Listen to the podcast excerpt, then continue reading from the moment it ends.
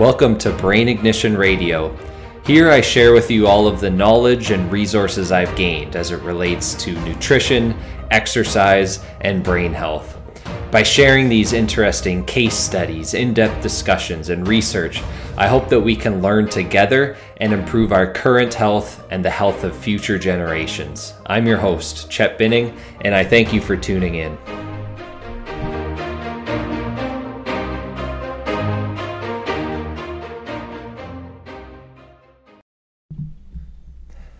Hey guys, welcome and thank you for tuning in to the first episode of Brain Ignition Radio, the first of many. So, today we're going to talk about exercise and mental health. So, specifically, how exercise affects things like mood or anxiety or stress or even depression. So, I wanted to talk about this today because I've been doing some presentations the last couple days for some elementary school students, so grade sevens and grade eights. And we've been talking about the importance of exercise for mental health and specifically depression, because this is obviously a, a really hot topic nowadays. You know, everyone, um, I mean, everyone in the world, but especially in, in Ontario and our surrounding area, regardless um, of what your you know status is your job your occupation whatever. Tough times and certainly this is going to be more prevalent than ever i suspect and there's already some signs of that. So anyways what we're going to do today is i'm going to share with you some of these questions that the students had because as i was doing these talks looking over the questions i realized that these are probably similar questions that everybody has not just kids but adults too because if this isn't something that you've looked into in your free time or studied like I did, so I, I was, you know, this is my, my biggest passion. So for several years now, I've been digging into this on my own, reading books, podcasts, um, you know, doing a master's about the brain because I was so interested about it. But the point is, if if this isn't really an interest, we just don't hear about this stuff, right? So this isn't very well known. And that's why I want to share it with you as well. Because, like I said, there's some awesome questions here from these kids, and I think you guys might have some of the same. And I think you'll find this cool and, and, and useful. So, what we're going to do is I'm going to share with you a couple of these questions first. Um, I'll just answer them kind of briefly.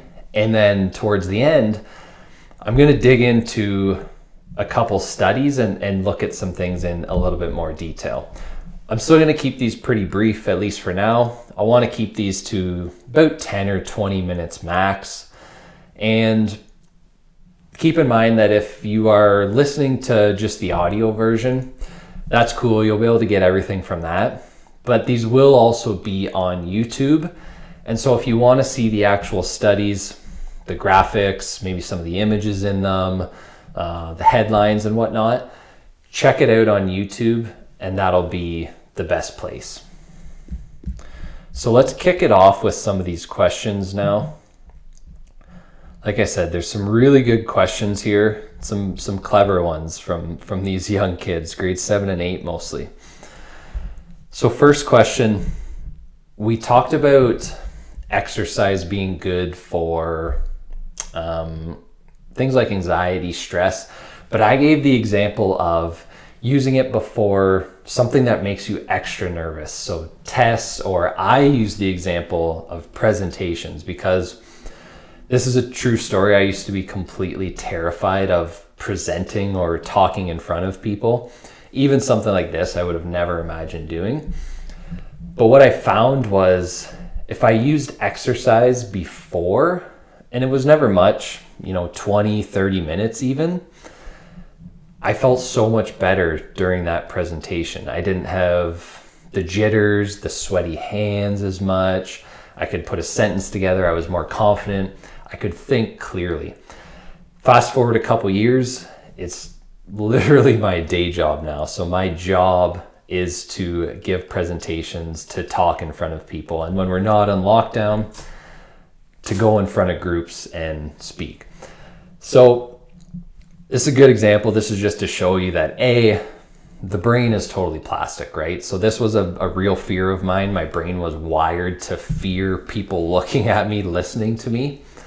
But I used exercise to hack into that and rewire this. So, like I said, the question was is exercise only good for this? So, you know, improving your anxiety or stress or whatever, because it takes your mind off things. So, clever question from this student.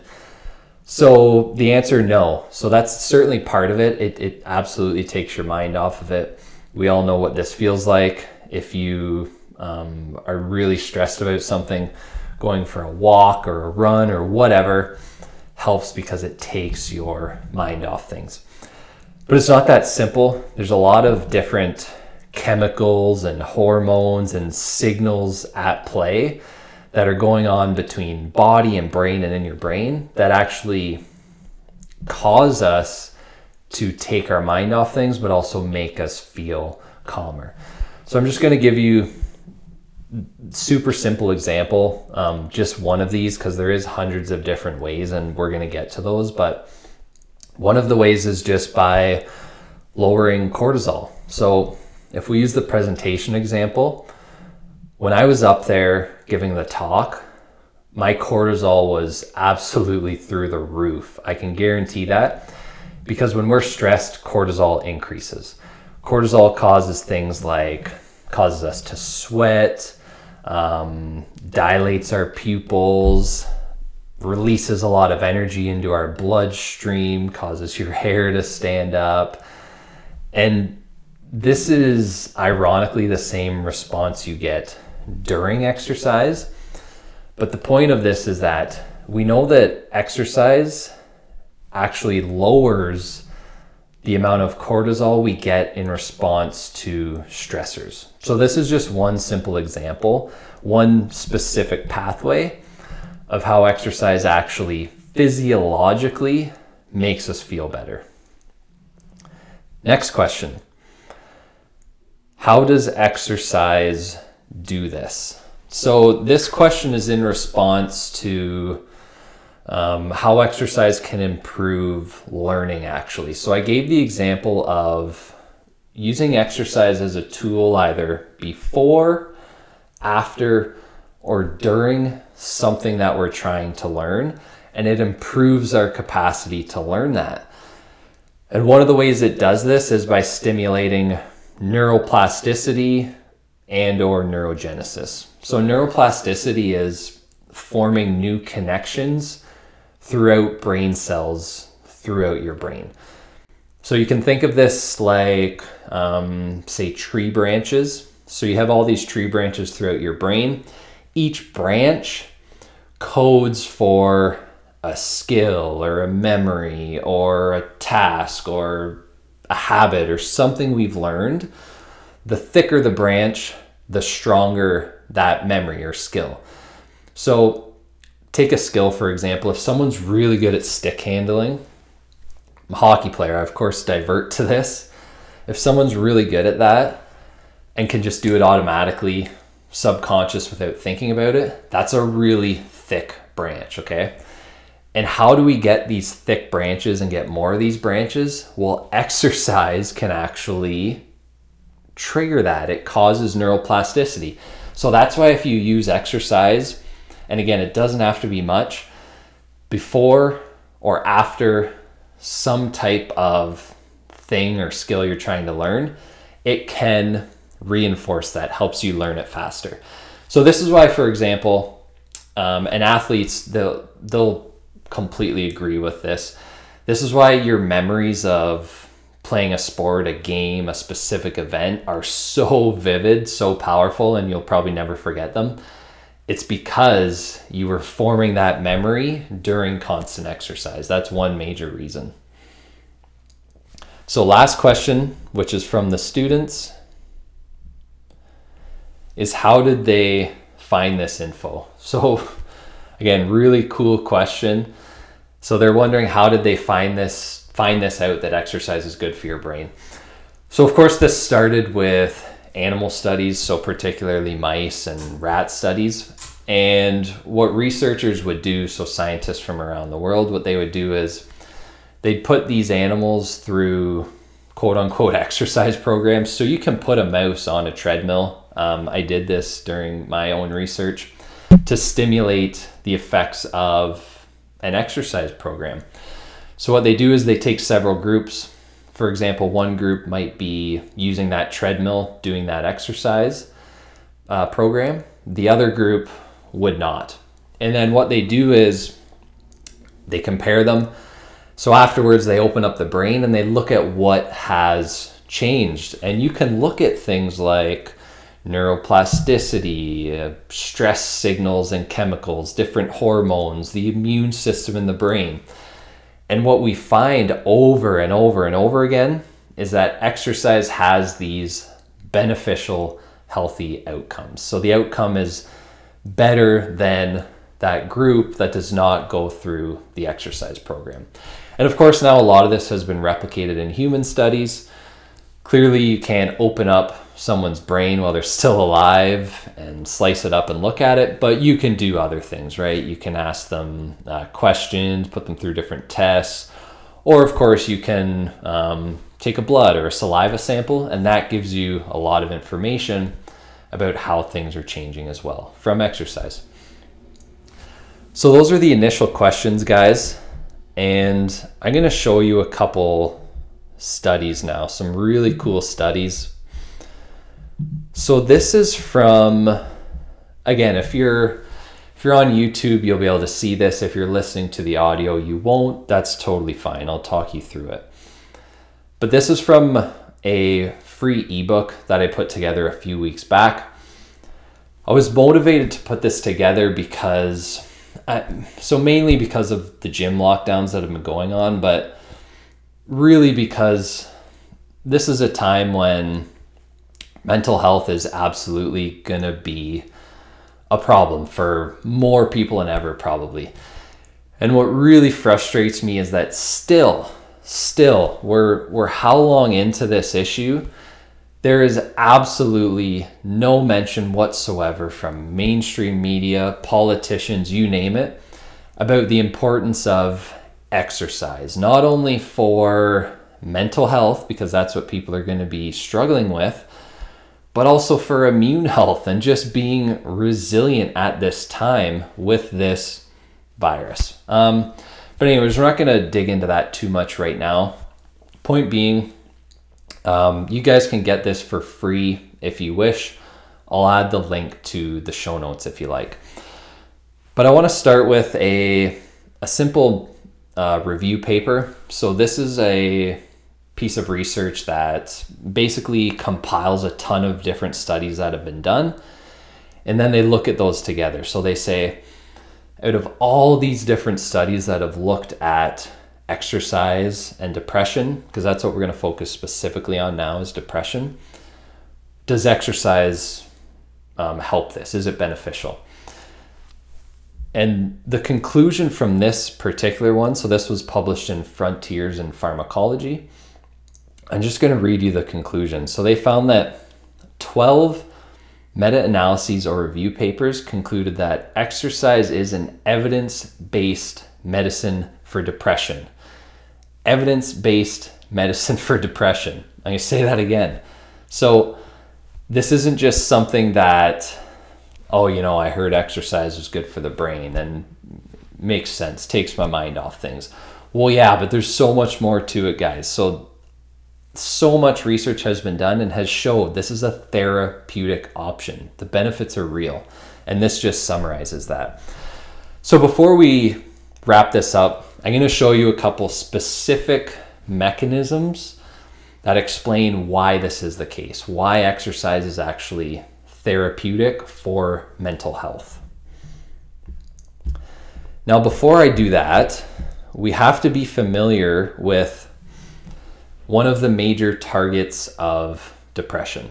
So, one of the major targets is serotonin. So, maybe you've heard of this. This is a neurotransmitter in the brain serotonin, when we release this, when it binds to its receptors, basically improves our mood.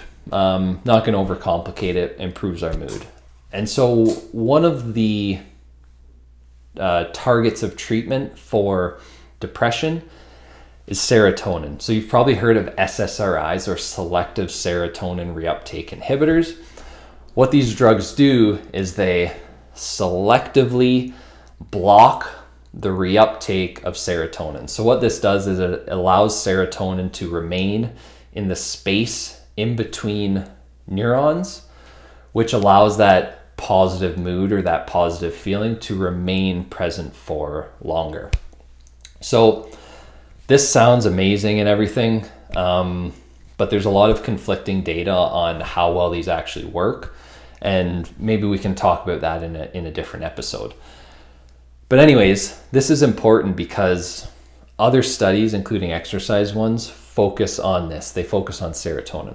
So, this first paper, the first of two we're going to talk about, this first one found that those with the highest levels of what's called KYN or kynurenine had the highest levels of inflammation and had the most severe depression. Okay, so highest levels of KYN also had the highest inflammation and also the most severe depression. So what the hell's KYN? So kynurenine, so this is one of these signals I was talking about that when we have high levels of this, it basically quote unquote steals our serotonin. So what it does is it takes the precursor to serotonin known as tryptophan and it pushes it down a different pathway. It pushes it down what's um, a toxic pathway, if you will. So instead of that tryptophan going on to make serotonin, which makes you feel good, have a, a, good mood, it pushes it down a pathway that eventually leads to um, toxic metabolites. And so, what this study is showing is that when we have more push down that pathway, we get more inflammation. And whether that comes before or after is a separate story and more depression. So this KYN then is a also a target, right? Because we want to prevent it or block it or lower it so that we get our serotonin and feel good. So this is where things get wicked. So stick with me here. So this final piece of research we're going to talk about today. So this was published in the journal Cell. Um, pretty prestigious journal actually. So really cool finding. So what they found was that after just 3 weeks of exercise, participants had an increase in an enzyme in their muscles called kynurenine aminotransferase. So who cares? What is this?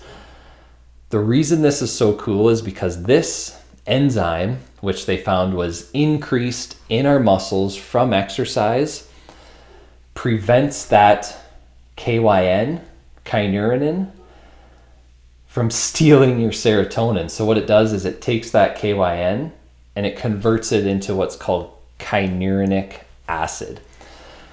So, ultimately, what's going on here is this enzyme becomes increased in your muscles from exercise it takes that KYN, which was stealing your serotonin, and it instead converts it into basically an inactive metabolite, which can't even enter your brain. And so it can't even touch your serotonin at all. So this is, like I said, wicked. This is one of my favorite pieces of research of all time. And indeed, they found that this does correlate with um, mood. So not only was there this um, signal from our muscles, but it also correlates with different mood outcome. So really cool stuff. Um, again, if you guys want the video of that, you can check it out on YouTube. If you want the ebook, we're going to talk about this more, but if you want that, it's free. I'll uh, toss the link in the show notes. But that's all for today. If you guys have any questions or suggestions for future topics, feel free to just reach out to me on any of the platforms I listed below. But until next time, hope you guys have a healthy week and stay active.